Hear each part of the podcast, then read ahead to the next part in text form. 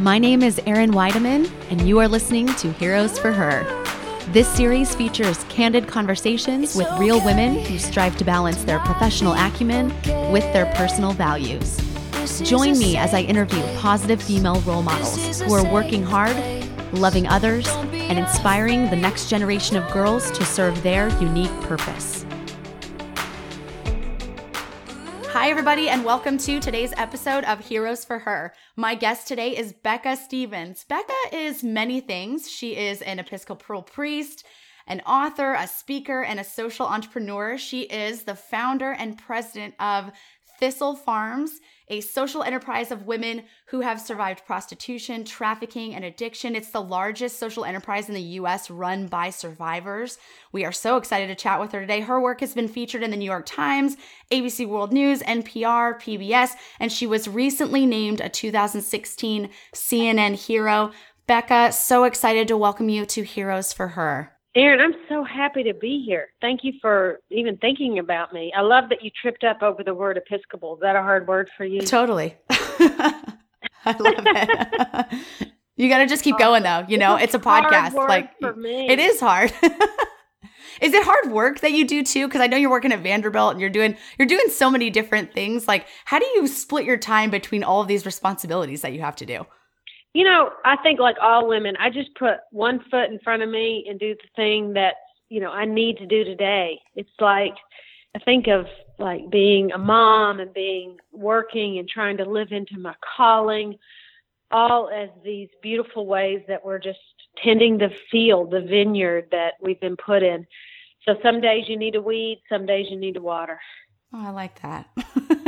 I just don't worry about it. I just do. You know, like we all have 24 hours. We're all busy. And so the best thing to do is, in my mind at least, the best way to organize it is to start out with what's most important to you at the beginning of the day. So I do my prayer and my writing at the beginning before anybody in my house stirs. And that way I'm kind of ready to get going, you know? And I don't feel like the day is defining me. I feel like I have a jump on sunrise and the day and to get ready. I need that too. Like I, I, need that jump in the morning, you know, before the kids get up and just the quiet time that you can spend with the Lord and like writing in your journal. And that's that's my time to like get dialed in for the rest of the day. And if I don't do that stuff, the day oddly doesn't go the way I want it to. Right. It always is that way. I met a woman who said she was Catholic and she said she went to mass every day and she had 11 children. Oh and gosh. I said, "Wow, okay, you're already my hero." Right. like, how have you done that? And she said, "I have learned if I get up early and make time for God, that God makes time for everything else." Mm, it's so true. Well, we'll get into your family. So that's kind of what I've done. Yeah, no, that's awesome. I I wanted to. I have so much to talk to you about. So I want to start off with you know, you, like it's so great too because I I get to you know before I interview people I get to watch interviews and I, I watched like a recent sermon you talked about John the Baptist in the wilderness. Like we're gonna hopefully get into all of that, but I just want to start for the people who are meeting you for, over you know on the airwaves for the first time. Can you just walk us through like you know, a little bit about your childhood. You moved to Tennessee from New York like in the 1960s. You were really young at the time. Your mom and dad moved you guys, you know, out of out of New York to the country. What was that like? Like just just getting started and having it be so different even though you were so young? Well, see, I don't remember it. That's the amazing thing. So I don't remember moving here. I was really young. What I remember was my mom telling the story that we moved here and that after we came my dad was a episcopal pastor. He was starting a new church in tennessee from new york. So we were all born in connecticut new york you know got in the station wagon came south 1968 and then he was killed by a drunk driver. So my very first memory is really grieving my daddy. And it sounds awful, but in some ways it was really, really tender. But what happens for kids and what I learned along the way is when you have a tragedy like that in your family, that it opens you up to a whole world of vulnerability and violence. So, you know, you go from this beautiful wife with five kids at 35 years old. Now she's a widow. She's trying to figure out how to make it. And I think because we were hurting so bad at that point, I was five years old, that one of the elders in the church who quote unquote helped my family, which is what happens. people step in who are pretty malicious and want to take advantage of people who are, you know, suffering. So he started sexually abusing me. It started in the church and it went on for years. I think really my last memory of it is about eight, eight and a half years old. So when you say, what do I remember about moving from New York, I don't have that memory, but I have a memory of my mom telling the story of kind of how it all fell apart. But in the midst of all that, there was also, I had these loving siblings. I had a mom who was really faithful and trying to make it. And I think kind of how, um, you know, so many people get thrown out to the streets or they just feel so disillusioned, they give up. And I had this place where I knew both the brokenness of what community can do, but also had this beautiful sense of how love can hold us together. And I want to, that's so beautiful. I want to talk a little bit about just the effect that that had on your family. You know, your dad wasn't around anymore. And I know, I mean, I know a little bit of the, the background of this story. So you watched your mom. Did she work at a community center? Did she run the center? Can you talk about, because healing and community work just became sort of a part of your childhood, even after, you know, even while the abuse is going on. Will you just talk about like what your mom did to kind of rise up and, and keep going? But, but how the Center for Community like became something special for your family, or at least for you. So my mom started working at a daycare center. I mean, she had to start at the bottom because she was home with the kids. She had a degree in nursing, but she had kind of gotten out of that field for like eight or nine years when she had these five kids. So in her early 20s, she went to Rochester University. She became a registered nurse, and then she stopped when she started being a mom. And so when my dad died, she went back to work and she started working in daycare and it was at an Episcopal community center that was working with poor children. So all of a sudden we were going to that center with her. Like after school, holidays, we all just went and we were a part of that community. And my mom was such an amazing person. You would I mean you would have loved her. She was, you know, on the body of Christ, she was the hands. She was direct and loved the practicality of how faith helps each other. So, anyway, she became the director of daycare, then she became the director of the whole community center. She built what for her was probably a cathedral. I mean, she went out and raised a million dollars back in the early 80s, so years and years ago, to build this beautiful gymnasium for children who were underserved in the community of Nashville, Tennessee. And all of this was within the bounds of the church. So she would go to like women's groups and fundraisers and try to raise the money to do it. So I was right there with her. I mean, she would just take you along on her journey for justice, you know, for women and children and poor people in communities. So I got a firsthand education about what it looks like to live out your faith so were you inspired by that at an early age? I mean, did you and, and as you even describe your mom, like the practical, you know, measures that she took and her being the hands of the church and making it really like serving people was just a part of who she was. But even as you describe her, I'm like, you're describing yourself. Like, did you realize when you were young and with her in this situation that this was going to be a calling on your own life? Well, we talk all the time about how we model our faith. And I think sometimes we think, we have to preach to our children, we have to teach them.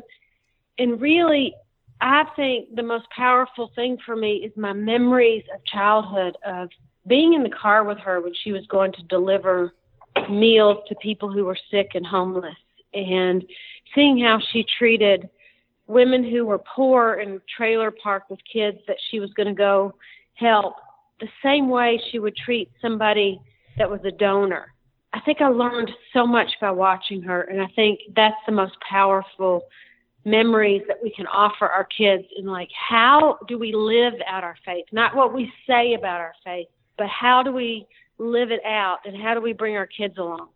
So, like my children have been a part of the Thistle Farms community their whole lives. Women have come over to our house always who were once on the streets and in prison and prostituted. My kids have been to Africa multiple times when we've started social enterprises and when we've gone to visit women who are survivors trafficking, addiction, and prostitution. And I know it's had an impact. So my oldest now is 25 years old, and he is a singer and a songwriter like his dad. And one of the very first videos he did was one of one of the women at Thistle Farms who touched his heart so much when he was growing up.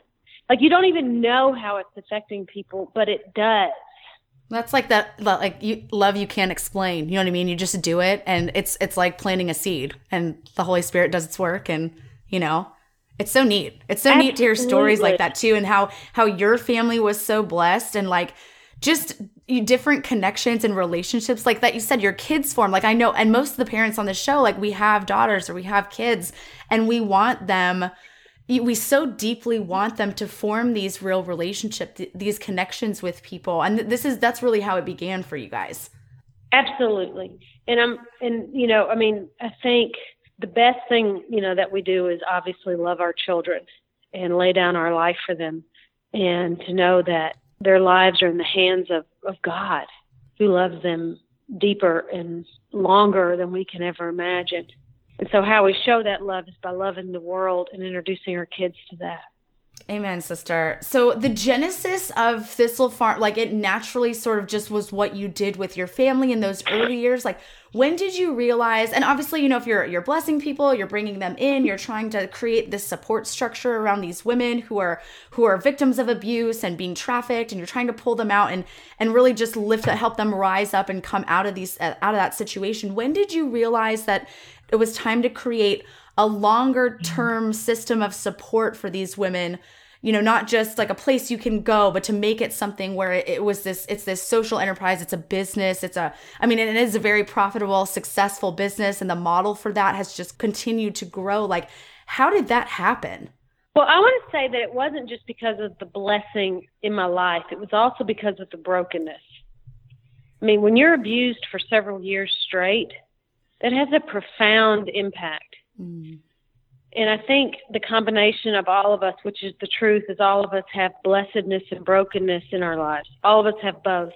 And when we can see how we can transform that brokenness into compassion, that's when it becomes healing. That's when it becomes powerful in these ways that we could not imagine.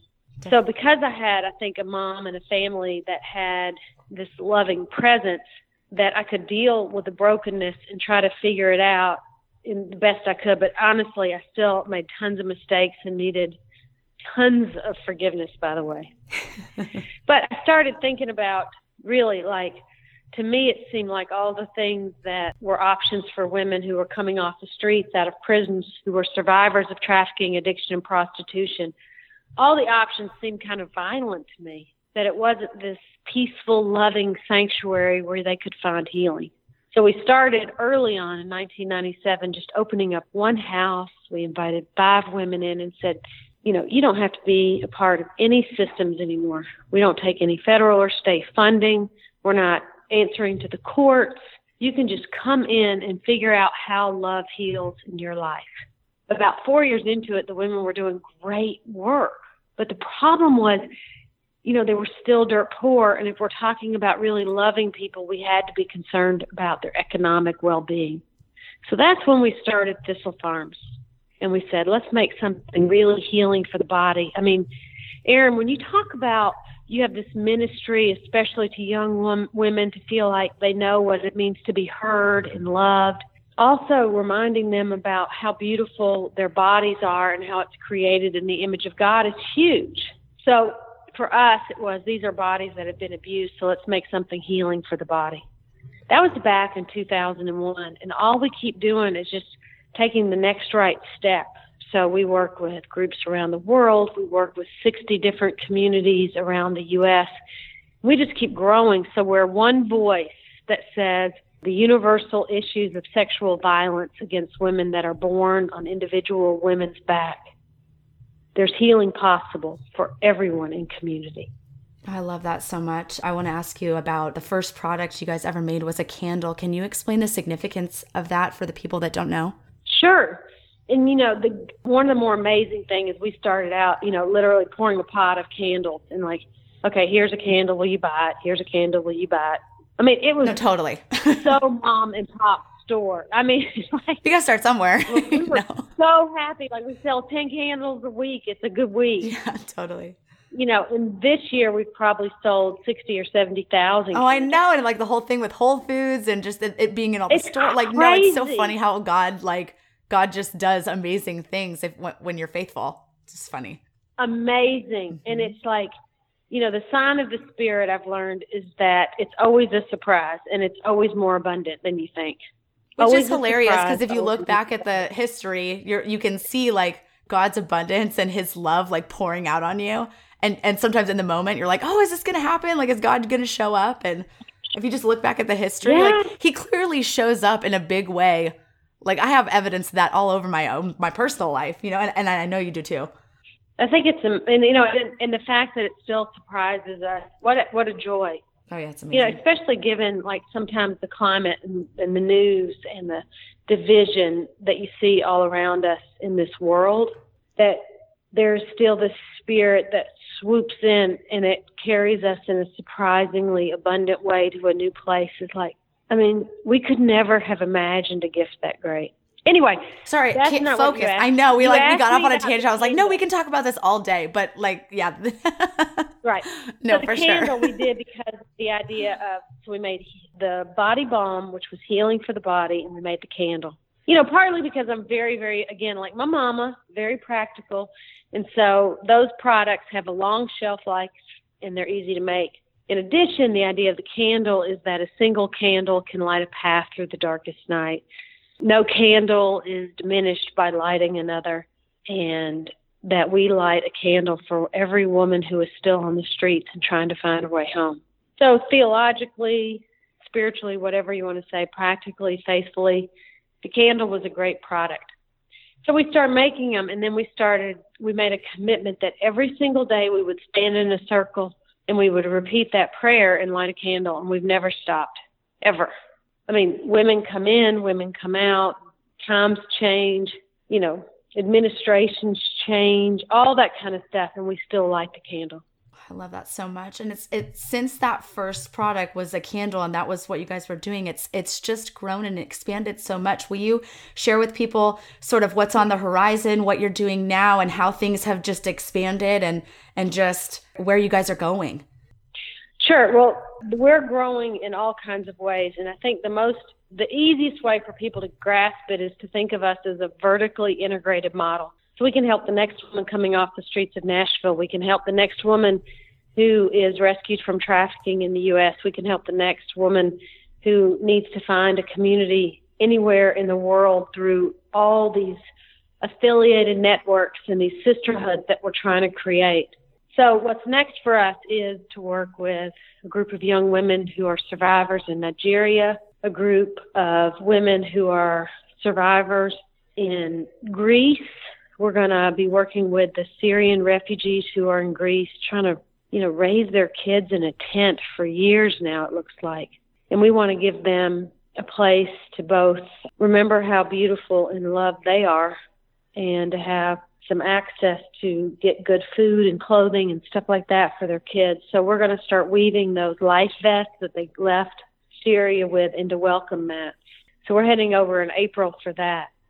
That's so awesome. You guys have so much going on. It's just it's it's amazing. I think for us to be able to highlight the work you're doing and more importantly just share it with a community of people who really do want to rally around that love and community and create that healing and that abundance that we all want for our lives and we want very desperately for our children. And it's wonderful. I mean, even as the mom of a young daughter, it's wonderful to be able to talk to people like you and to hear more about why you're doing what you're doing and how you feel called to just step into this little part of life, right? This this little area of life and do your part. And it's just it's a simple act of obedience to just love on people and just to take it one step at a time. So thank you.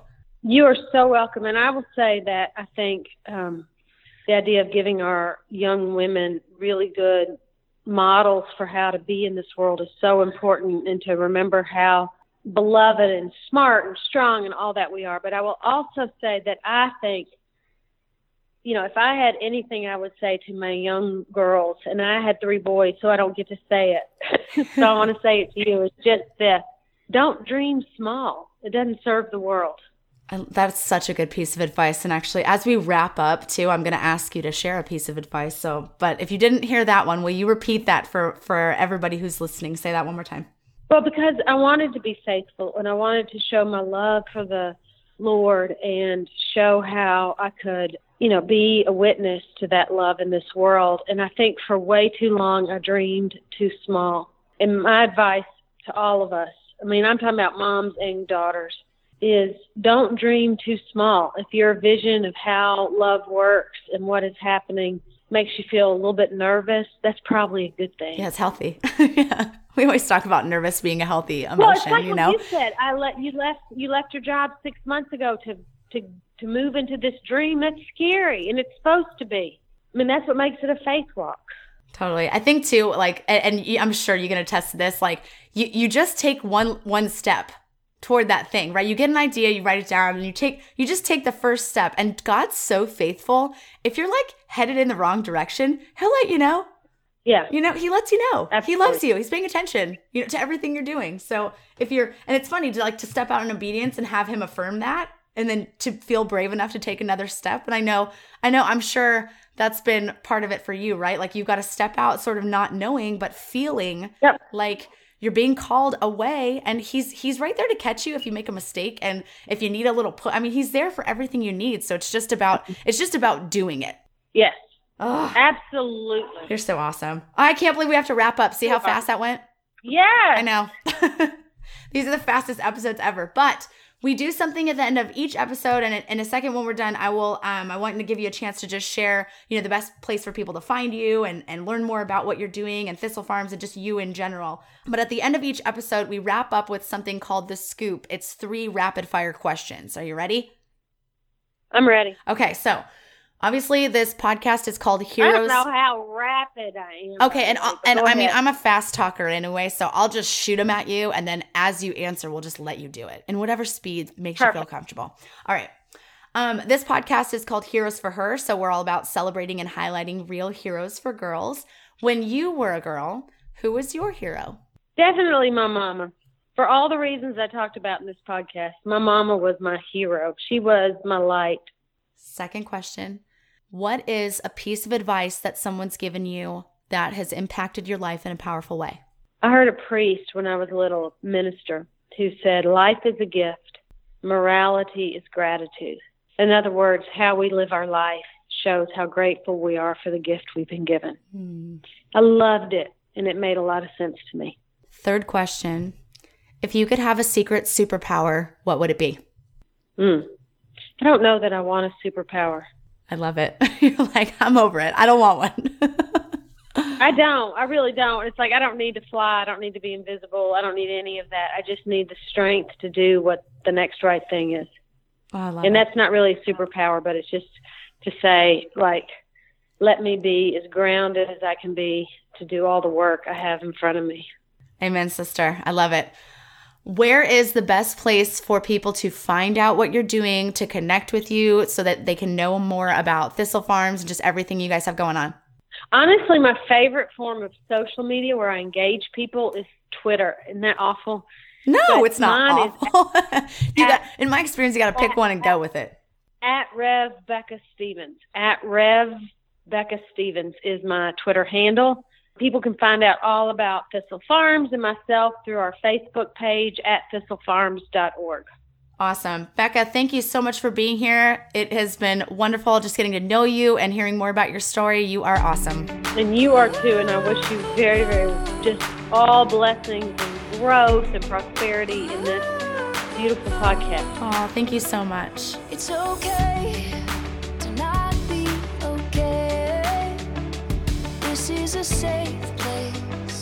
Thank you for listening to this week's episode.